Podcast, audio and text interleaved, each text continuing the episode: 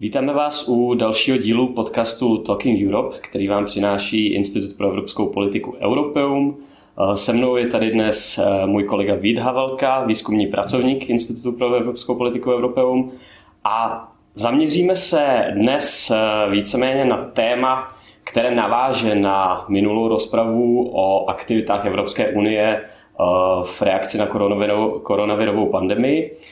A v dnešním díle se tedy pokusíme trošku zaměřit na ten finanční rámec a na to, jak funguje rozpočet Evropské unie. Tak Vítku, možná ze začátku, kdyby se nám představil, jak rozpočet Evropské unie funguje a co je to ten víceletý finanční rámec neboli Multi-Annual Financial Framework, zkráceně MFF. Takže v, krát, v zkrát, kosti budeme možná mluvit dnes o MFF, aby jsme to nemuseli vždycky zmiňovat eh, celým jménem. Eh, takže co to MFF je a jak vlastně funguje? Jo, tak dobrý den našim divákům. Já jsem rád, že tady mám příležitost takhle sedět a trošku si s vámi popovídat o víceletém finančním rámci, nebo jak ty říkáš, eh, Multi-Annual Financial Framework v angličtině. Já doufám, že se mi nebude dařit nemixovat ty jednotlivé, tedy ta jednotlivá jména, protože já většinou ty věci samozřejmě čtu v angličtině a pracuji v angličtině, takže dost často mám problémy s tím českým názvem. Každopádně, ten víceletý finanční rámec je v podstatě nějaká legislativní úprava, která určuje na sedm let dopředu, jak budou vypadat jednotlivé evropské rozpočty.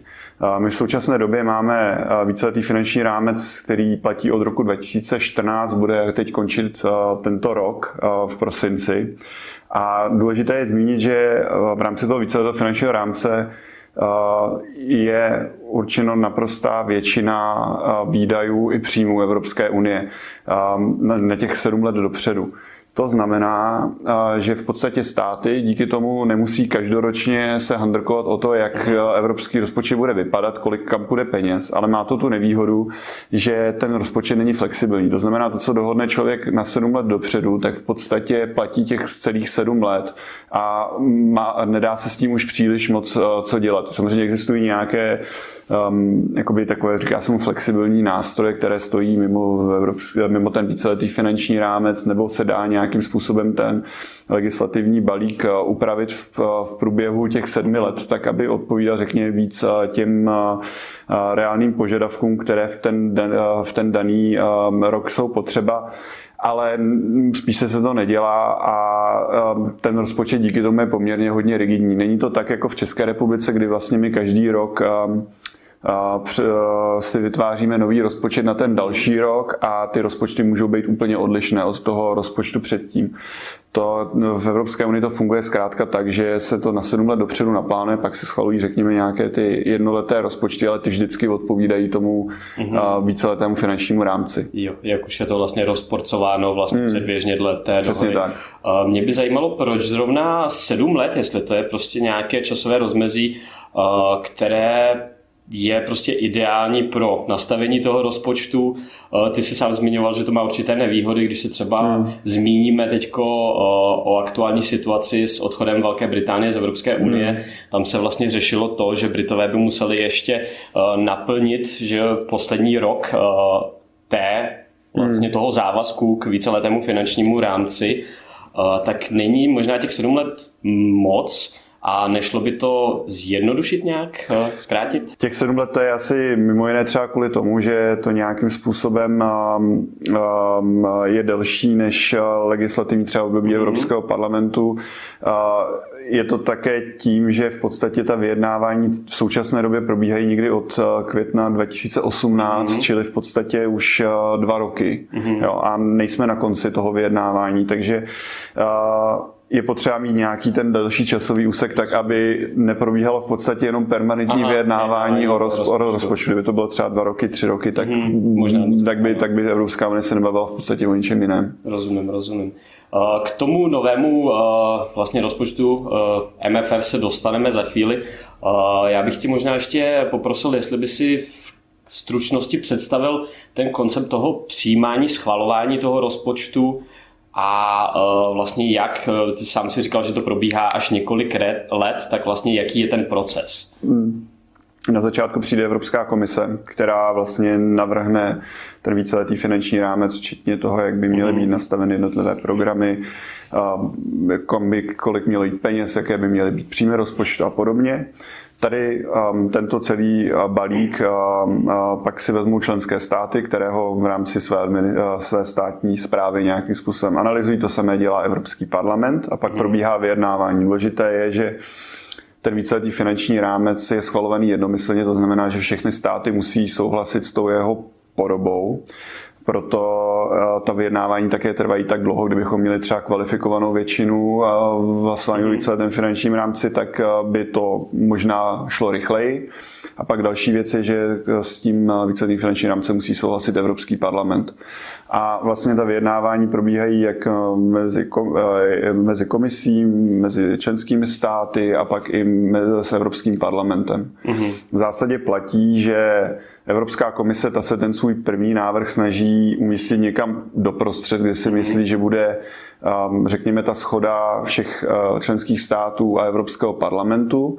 A uh, většinou to bylo tak, že ten původní návrh Evropské komise se pak úplně extrémně příliš nelišil od toho, co bylo dohodnuto. Jo.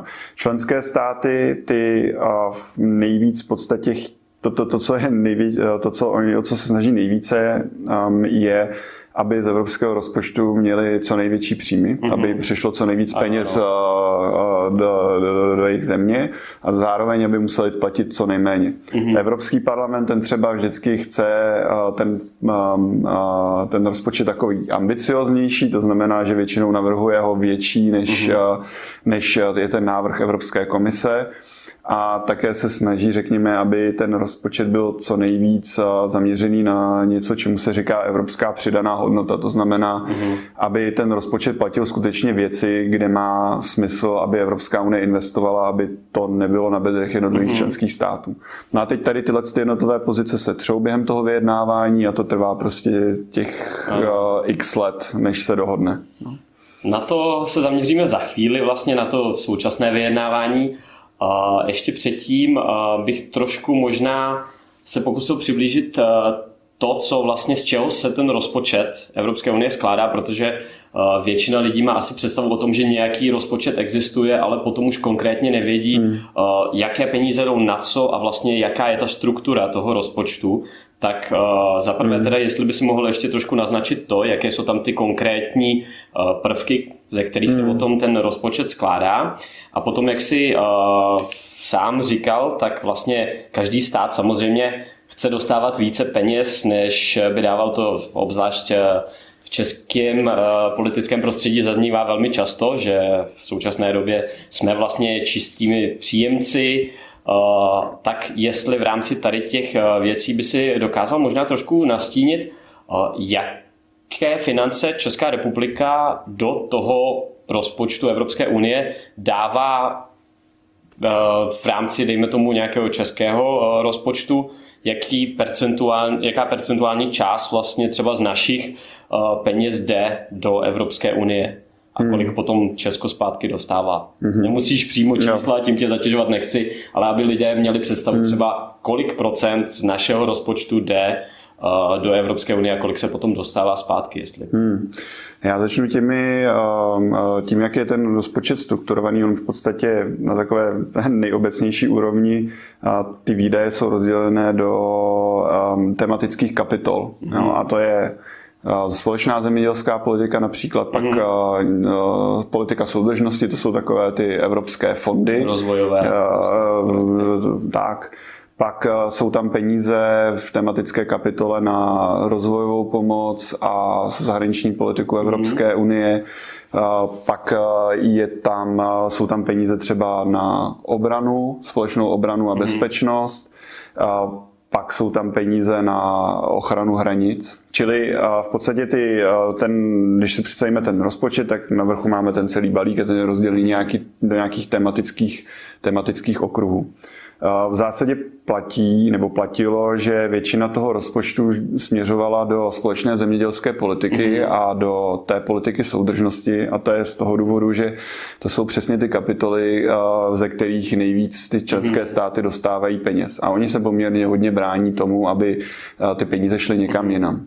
Teď v tom rozpočtu, který navrhla komise před těmi dvěma lety, tak tam se snažili umenšit ten celkový objem peněz právě do zemědělství a do politiky mhm. soudržnosti a zaměřit peníze na oblasti s tou, jakoby by se dalo říct, jako vyšší evropskou přidanou hodnotou. Mm.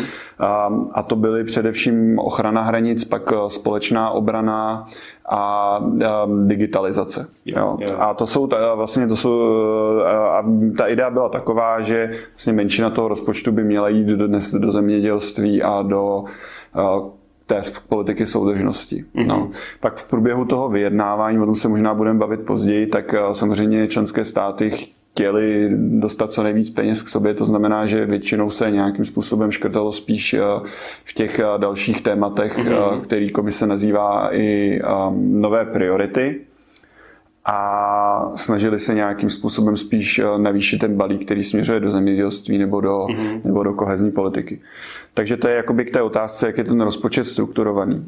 Um, pak ty jsi se ptal na otázku toho, kolik Česká republika platí do evropského rozpočtu. Já samozřejmě, tady jsem mě trošku tou otázkou čísla, překvapil, já přesná, přesná čísla nevím, ale jestli si vybavuju správně, tak uh, jsme do České, do, do Evropské unie zaplatili něco kolem půl bilionu korun. Mm-hmm. A to, tohle ale není ověřené. Každopádně platí to, že my z Evropské unie dostáváme mnohem víc peněz, než mm-hmm. kolik do ní posíláme. Patříme mezi takzvané čisté příjemce, mm-hmm. to znamená, že těch peněz, které pošleme do Evropské unie, tak je, víc, eh, tak je méně, než kolik eh, my nakonec, eh, my, my nakonec dostaneme. Ano, ano. v rámci těch vlastně hmm. politik, ať už kohezních, zemědělských. Přesně tak. A, tak. Uh-huh. Uh, tak už možná můžeme trošku teda nakousnout, nebo už jsme vlastně otevřeli trošku ty současná vyjednávání ohledně toho nového hmm. uh, víceletého finančního rámce. Um, tam určitě eh, by mělo dojít k nějakým eh, změnám, ať už tedy jakoby eh, ke škrtům v zemědělské nebo kohezní politice. V rámci zemědělství asi největším podporovatelem té politiky Francie, jestli mm. tak mhm. správně chápu, a potom kohezní politika, tam to jsou asi ty novější členské státy, které jsou zatím mm. tedy tím čistým příjemcem. Když to teda nějak schrneš, tak tam se tedy vytvořily určité bloky států, které vlastně se snaží vyjednávat eh, určité eh, postupy a pozice v rámci toho hmm. nového plánu, jaké ty bloky existují a potom hlavně teda v rámci nějakých podpor těch nových politik, tak tam asi hlavní roli hraje teda European Green Deal, tedy hmm. vlastně ta nějaká ekologická hmm. stránka toho rozpočtu, a uh, vlastně jak v rámci toho European Green Dealu uh, k tomu přistupují ty určité státy. Hmm. Tak jestli bys mohl začít s tím. Jasně. Já si začnu tím, že řeknu, uh, jak si členské státy stojí v tom, jak by ten rozpočet měl být velký. To je hmm. docela důležité. Ano. A je celkem pochopitelné, že státy, které jsou těmi čistými pláci, mm-hmm. tak chtějí, aby ten rozpočet byl co nejmenší. Naopak ty státy, které mm-hmm. jsou čistými příjemci, tak až na nějaké výjimky, která je zrovna Česká republika, která má taky ambivalentní vztah k tomu tradičně, tak chtějí, aby ten rozpočet byl co největší. V zásadě během toho vyjednávání za ty poslední dva roky se vytvořily takové dvě skupinky. Jedna se, říkají, jedna se říká přátelé koheze. Mm-hmm. To, to je především Jižní Evropa a Východní mm-hmm. Evropa. A pak, pak, pak na druhé straně stojí šetřivé státy a to je Nizozemí, Německo, Finsko, Rakousko a Švédsko. To jsou ty čistí spláci a ty chtějí ten rozpočet co nejmenší. Um, oni mluví o jednom procentu zhruba hrubého národního důchodu Evropské unie. Mm. Státy na jihu ty by ten rozpočet chtěli vyšší, stejně tak východní Evropa. Čili to je to základní rozdělení, řekněme, mezi těmi čistými mm. pláci a čistými příjemci. Tak co se týče té zemědělské politiky, tak tam Francie třeba, zmiňuješ správně, to je velký zastánce společné zemědělské politiky. Oni francouzi poměrně hodně dostávají peněz, mm. takže chtějí v tomhle tom dál pokračovat. Ale obecně ta zemědělská politika eh, je tak jakoby poměrně rozprostřená po celé Evropské unii, že všechny mm-hmm. státy vlastně z toho nějakým způsobem vycházejí dobře, takže eh, těch států, který eh, by, řekněme, byly proti, uh, proti zvyšování rozpočtu uh, proti tomu návrhu, komisnímu návrhu do zemědělské politiky, tak je málo. Možná pokud by nevystoupila Velká Británie z Evropské unie, tak by to byla třeba ona, protože mhm. tam má, řekněme, relativně slabší ten zemědělský sektor. Ale v zásadě, jako teď si v tuhle chvíli takhle na první dobrou nedokážu vybavit nějaký stát, který by byl zcela jasně a striktně proti, mm-hmm. proti, uh, proti společné zemědělské politice. No. Uh, tak, no a pak ještě si se ptal na European Green Deal. Ta, to je, to je, on, on, to je takový, taková celoevropská strategie toho, mm. jak by se Evropská unie měla stát uh, uhlíkově neutrální a řekněme modernizovanou ekonomikou. Jo.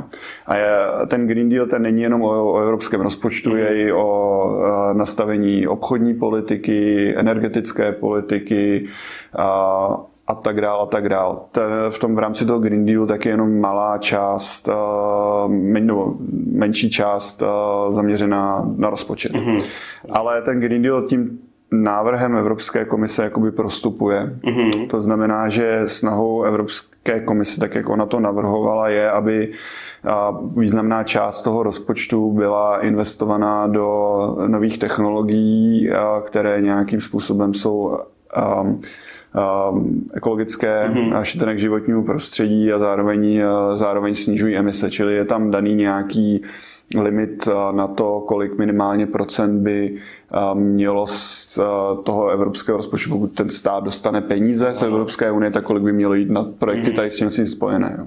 Ale je důležité říct, že to neznamená, že by ty peníze měly jít čistě jenom třeba na uh, stavbu solárních panelů. Jo? Mm-hmm. To tam jo, nikdo jo. neříká, nebo takhle tohle, tohle, tohle, tohle, by si zhruba, tohle je něco, co by si asi člověk uh, představil, uh-huh. ale je to otázka třeba i udržitelné dopravy, mm-hmm. to znamená budování třeba nějakých železničních spojení, jo, jo, podpora jo. elektromobility a podobně. Ono je to mm-hmm. takové hodně obsáhlé a do toho co, co znamená ekologická, ekologická co znamená, co znamená to jakoby ekologi, nějaký ekologický mm-hmm. projekt nebo nějaká ekologická investice, to je hodně široký takový mm-hmm. pojem. No. Mhm. Dobře, možná teď teda, když už zmiňujeme ten proces, jak, v jaké fázi teď vlastně jsou ty členské státy a jak moc vlastně to vyjednávání celkově zasáhla právě již zmíněná koronavirová pandemie. Hmm. Lze očekávat, že tam budou nějaké velké změny v tom navrhovaném finančním rámci a vlastně jak by, jak by ten víceletý finanční rámec měl reagovat už na, hmm. dejme tomu, očekávaný ekonomický pokles a jak vlastně předejít tomu. No, před, před koronavirovou krizí mm-hmm se předpokládalo, že ten rozpočet bude dohodnutý někdy během léta nebo možná brzy na mhm, podzim, mm-hmm. tak aby se ještě aspoň trošku stihlo připravit, připravit jednotlivé programy mm-hmm. na spuštění pak od roku 2021. Státy do dnešní doby jsou, bych řekl, spíše někde na takovém pozdním začátku toho vyjednávání. To znamená, že asi už je celkem jasné, jak ten rozpočet by měl být strukturovaný, jaká by měla být podoba těch jednotlivých programů. Ale to, o co se jedná, to je to hlavní, to znamená, kolik peněz kam mm-hmm. půjde. A na tom se doposud uh, nedohodli. Mm-hmm. A dokud se nedohodne tady tato věc, tak uh, se nedohodne, tak není dohodnuto mm-hmm. nic. A Čili z tohoto hlediska vlastně jsme stále ještě poměrně na začátku. Mm-hmm. Nejsme rozhodně někde, není to tak, že bychom byli někde na konci a řekli jsme si, oh, dobře, OK, za měsíc budeme mít ten nový víceletý finanční rámec. Čili to je jakoby k tomu stavu vyjednávání před koronakrizí. Mm-hmm. A pochopitelně koronakrize ta do toho plánu vyjednávání zasáhla velkým způsobem, protože tento půl rok a pak ještě léto já jsem tak předpokládal, že bude věnováno právě především jednání o rozpočtu a tím, jak vlády musely změnit svoji pozornost právě k řešení koronavirové krize, tak, tak ten rozpočet byl upozaděný. No. A to je první věc. Druhá věc je, že tím, jak se to plánuje na 7 let dopředu a nikdo nepředpokládá, že přijde co si jako pandemie koronaviru, mm. tak ten rozpočet je nastavený tak, tedy jak ho navrhla Evropská komise, tak je nastavený tak, aby reagoval na problémy, kterým procházela Evropská unie v minulosti. A to bylo především ta slavná migrační krize, a pak tedy ten přechod na nízkouhlíkovou ekonomiku a pak také reakce, řekněme, na nějaké bezpečnostní hrozby v okolí, jako třeba rusko-ukrajinská válka, mm-hmm. nebo třeba um, hraje tam i roli vztah současného prezidenta Spojených států uh, vůči NATO. Mm-hmm. Takže z tohoto hlediska se snažil ten rozpočet reagovat třeba na tu nějakou obranou, uh, obranou úroveň. Jo.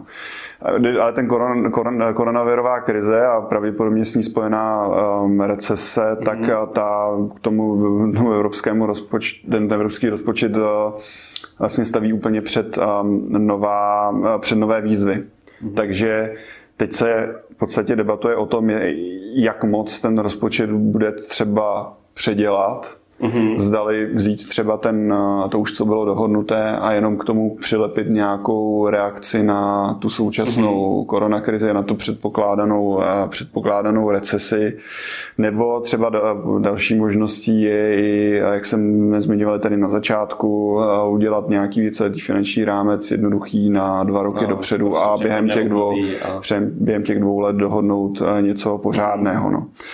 Z těch, posledních, z těch posledních událostí, tak jak já to chápu, je, že by asi to gro toho rozpočtu mělo zůstat tak, jak bylo, řekněme, předjednané a k tomu by se při, přilepil něco, čemu by se dalo říct um, um recovery plan, prostě mm-hmm. plán na obnovu e, Evropy, ekonomickou obnovu Evropy a uh, no, takže tak. Rozumím, rozumím. Uh, já tedy ještě doplním pár otázek a tím bychom to asi vedli ke konci. Asi taková úplně základní otázka, co se stane, když se vlastně do 1.1.2021 2021 nový plán neschválí, jak v rámci toho potom by Evropská unie fungovala dál. A potom vlastně, jak si tady zmiňoval ty největší výzvy pro, dejme tomu, nějaké přetvoření toho návrhu, který teď existuje, asi směřuje vlastně ke dvou evropským státům, které byly nejvíce postižené tou koronavirovou pandemí, a to Itálii a Španělsku, které jsou zároveň jedními z nejvíc zadlužených států v Evropské unii. A v Itálii už vlastně tady ty ekonomické otázky probudily velké vášně v rámci vlastně dalšího navýšení zadlužení a tak dále. Můžou být právě obzvlášť Itálie a příležitostně i Španělsko eh, problematické pro, eh, nějaké, pro nějakou konceptuální dohodu? Hmm. No, uh, to, co se stalo ve Španělsku a v Itálii, je poměrně velký problém. Jsou to ekonomiky, které jsou závislé na turismu, mm-hmm. z velké části uh, jsou poměrně předložené mají vysokou nezaměstnanost, měli vysokou nezaměstnanost už před, mm-hmm. před pandemí a do toho tedy jako jsou jedni z nejzasaženějších, mají něco dostat i z, nejvyš, z nejvyšších počtů mrtvých v Evropě.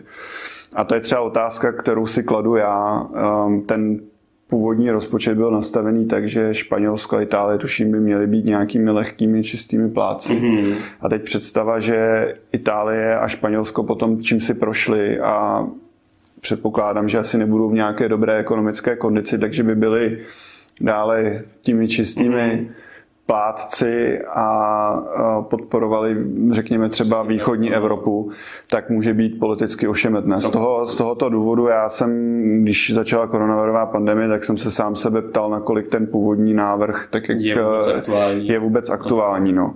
Tohle to by mohl řešit právě ten Recovery Fund, no. který tedy aspoň komise mluví o nějakých asi, tuším, dvou bilionech eur, což je poměrně hodně velká, velká částka, tak třeba pokud by tady tento, tento fond byl zaměřený právě na jich Evropy, tak by mohl trošku obrousit takové ty um, ty hroty ano, poli, ano. Poli, uh, kopí. Stabilitu, dejme tomu tak, Evropské tak. unie. A vlastně by, sem, vlastně by bylo možné asi ten původní rozpočet evropský, tak jak byl navrhnutý a naplánovaný, tak převést k realizaci. No. Mm-hmm. Ale tohle bude určitě téma extrémně důležité. Myslím si, že tady bude klíčové především to, jak, jak ta samotná pomoc a evropský rozpočet se pak bude v těch jižních státech prezentovat. Mm. Bylo by velice nešťastné, kdyby se Itálie, Italové a Španělé cítili Evropskou unii a severem mhm. opuštění, mm. protože ten sentiment z doby eurokrize je poměrně silný a vlastně nasedá ta dnešní koronová koronavirová krize nasedá na ty staré sentimenty. Mm-hmm. Takže určitě je pro Evropskou unii klíčové, aby nějakým způsobem ukázala s jihem solidaritu. solidaritu to, je, jo. to jestli to bude v podobě těch Itálí propagovaných koronabondů, mm-hmm tak to je otázka, to je takové velice neslušné slovo v ano, Německu a nizozemí, ale těch možností, jak, jak vlastně podpořit ten jich je daleko víc nemusí se jednat jenom o ty společné dluhopisy. Jo, dobře. A na závěr kratičká otázka, eh, co se tedy stane, když nebude přijat do 1. ledna žádný hmm. plán? Hmm.